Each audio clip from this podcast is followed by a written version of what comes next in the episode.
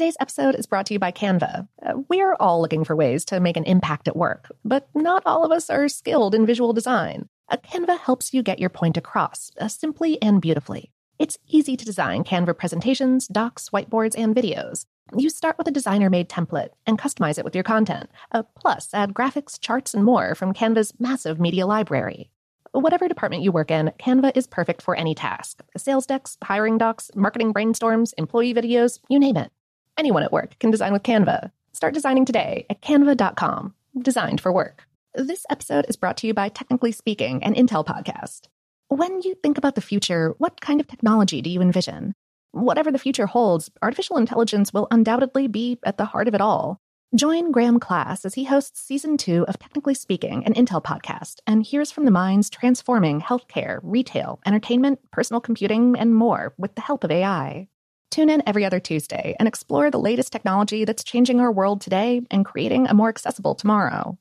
Listen to Technically Speaking, an Intel podcast on the iHeartRadio app, Apple Podcasts, or wherever you get your podcasts. What's up? This your boy Lil Duval, and check out my podcast, Conversations with Unc, on the Black Effect Podcast Network. Each and every Tuesday, Conversations with Unc podcast feature casuals and in-depth talk about ebbs and flows of life and the pursuit of happiness. Unlike my work on stage, I tap into a more serious and sensitive side to give life advice and simply offer words of encouragement, yet remind folks to never forget to laugh. Every Tuesday, listen to Conversation with Unc, hosted by Lil Duval on the Black Effect Podcast Network, iHeartRadio app, or wherever you get your podcasts presented by AT&T. Connecting changes everything. Me. Focus Features presents Back to Black. I want people to hear my voice and just forget their troubles. Experience the music and her story. Know this. I ain't no Spice Girl. Like never before. That's my daughter. That's my Amy. On the big screen. I want to be remembered for just being me. Amy Winehouse, Back to Black, directed by Sam Taylor Johnson. Rated R, under 17, not a minute without parent. Only in theaters May 17th. From BBC Radio 4, Britain's biggest paranormal podcast is going on a road trip. I thought in that moment, oh my God, we've summoned something from this board. This is Uncanny USA he says, Somebody's in the house. And I screamed. Listen to Uncanny USA wherever you get your BBC podcasts, if you dare.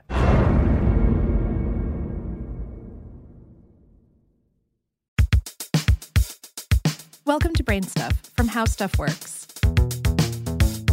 Hey, Brain Stuff, Lauren Vogelbaum here. A good birdwatcher can identify the local species not just by sight, but also by sound.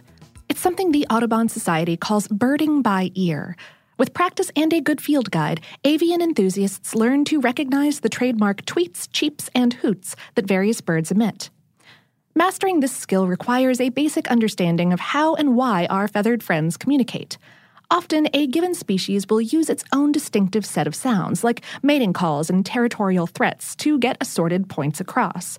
Take the rock pigeon.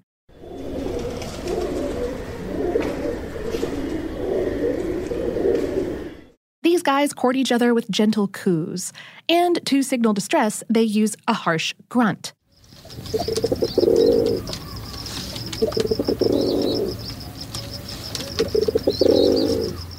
If an individual rock pigeon is to survive and procreate, it must be able to recognize both vocalizations.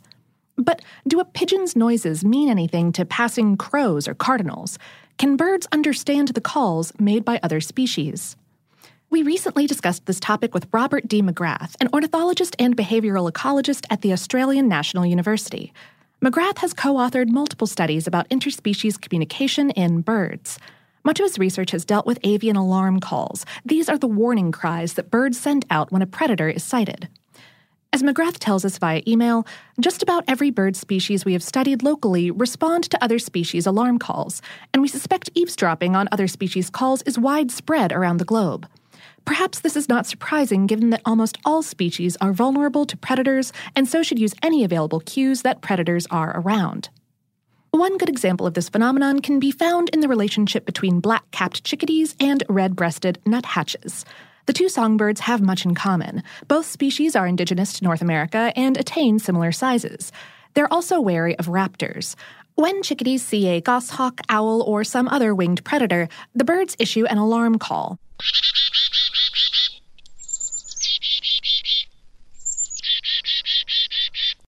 Like the TSA, their warnings recognize different threat levels. High pitched seet calls are used to tip off other birds about a raptor that's flying far overhead. The eponymous chickadee dee cry rings out whenever a perched raptor is seen nearby. Extra Ds are added if a killer looks especially dangerous. Research has shown that other birds, like red breasted nuthatches, understand the chickadee's warnings. And with close listening, they can decode the exact degree of danger that's being advertised in these alarm calls. Clearly, eavesdropping has its benefits. Alarm calls can even trigger a response from non avian listeners. The tufted titmouse, for example, is a songbird whose anti raptor warning cries send squirrels and chipmunks running.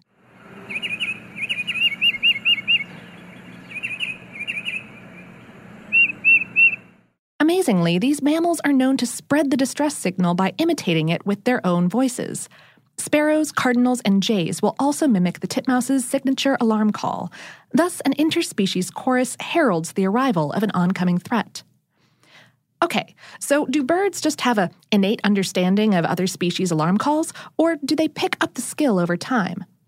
Magrath says that, at least in some cases, certain birds actively learn to identify the cries. Superb fairy wrens are a common sight on the Australian National University campus in Canberra.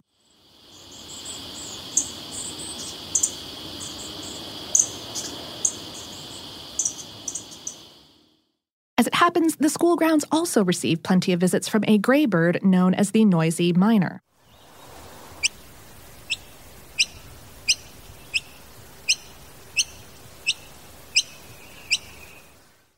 According to Magrath, there's a botanical garden across the street where the wrens like to hang out, but the miners avoid it. In one of his studies, he was able to demonstrate that superb fairy wrens who lived on campus fled when a recording of miner alarm calls was played. However, the wrens at the botanical garden, where again no miners are present, did not react to the same recording. This strongly suggests that interspecies call recognition isn't innate, it has to be learned. Magrath notes We've subsequently even trained fairy wrens to recognize novel sounds as alarm calls by pairing them with the presentation of gliding hawk models, which unequivocally shows learning. Alarm calls aren't the only vocalizations that can transcend species. It's common for birds to recognize other bird species sounds if there's some benefit to recognition. Magrath said some species defend territories against members of other species and respond to their territorial song. Others can recognize contact calls, which helps them form mixed species flocks and find food. And then there's the cuckoo, a notorious brood parasite. Females lay their eggs in the nests of other birds, who are then sometimes tricked into raising the cuckoo's chicks. To pull off the charade, baby cuckoos imitate the begging cries made by infants of the host's own species. But these sorts of imitatable cries aren't made by single species alone. Like chickadee, the name kookaburra is onomatopoeic. It's derived from the world famous cackle made by these birds.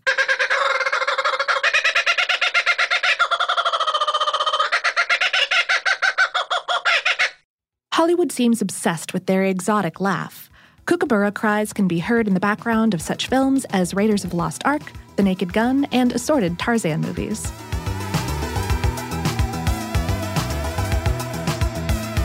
Today's episode was written by Mark Mancini and produced by Tyler Klang. For more on this and lots of other barrier busting topics, visit our home planet, howstuffworks.com.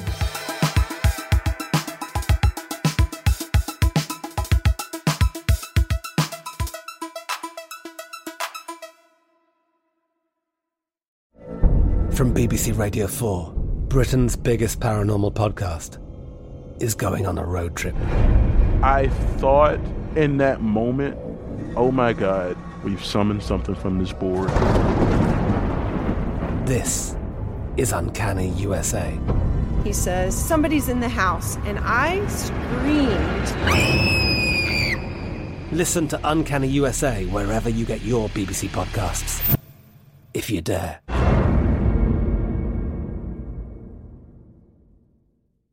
Today's episode is brought to you by Canva. Uh, we're all looking for ways to make an impact at work, but not all of us are skilled in visual design. Uh, Canva helps you get your point across uh, simply and beautifully. It's easy to design Canva presentations, docs, whiteboards, and videos. You start with a designer made template and customize it with your content. Uh, plus, add graphics, charts, and more from Canva's massive media library.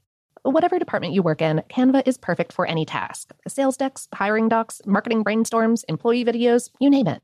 Anyone at work can design with Canva. Start designing today at canva.com. Designed for work.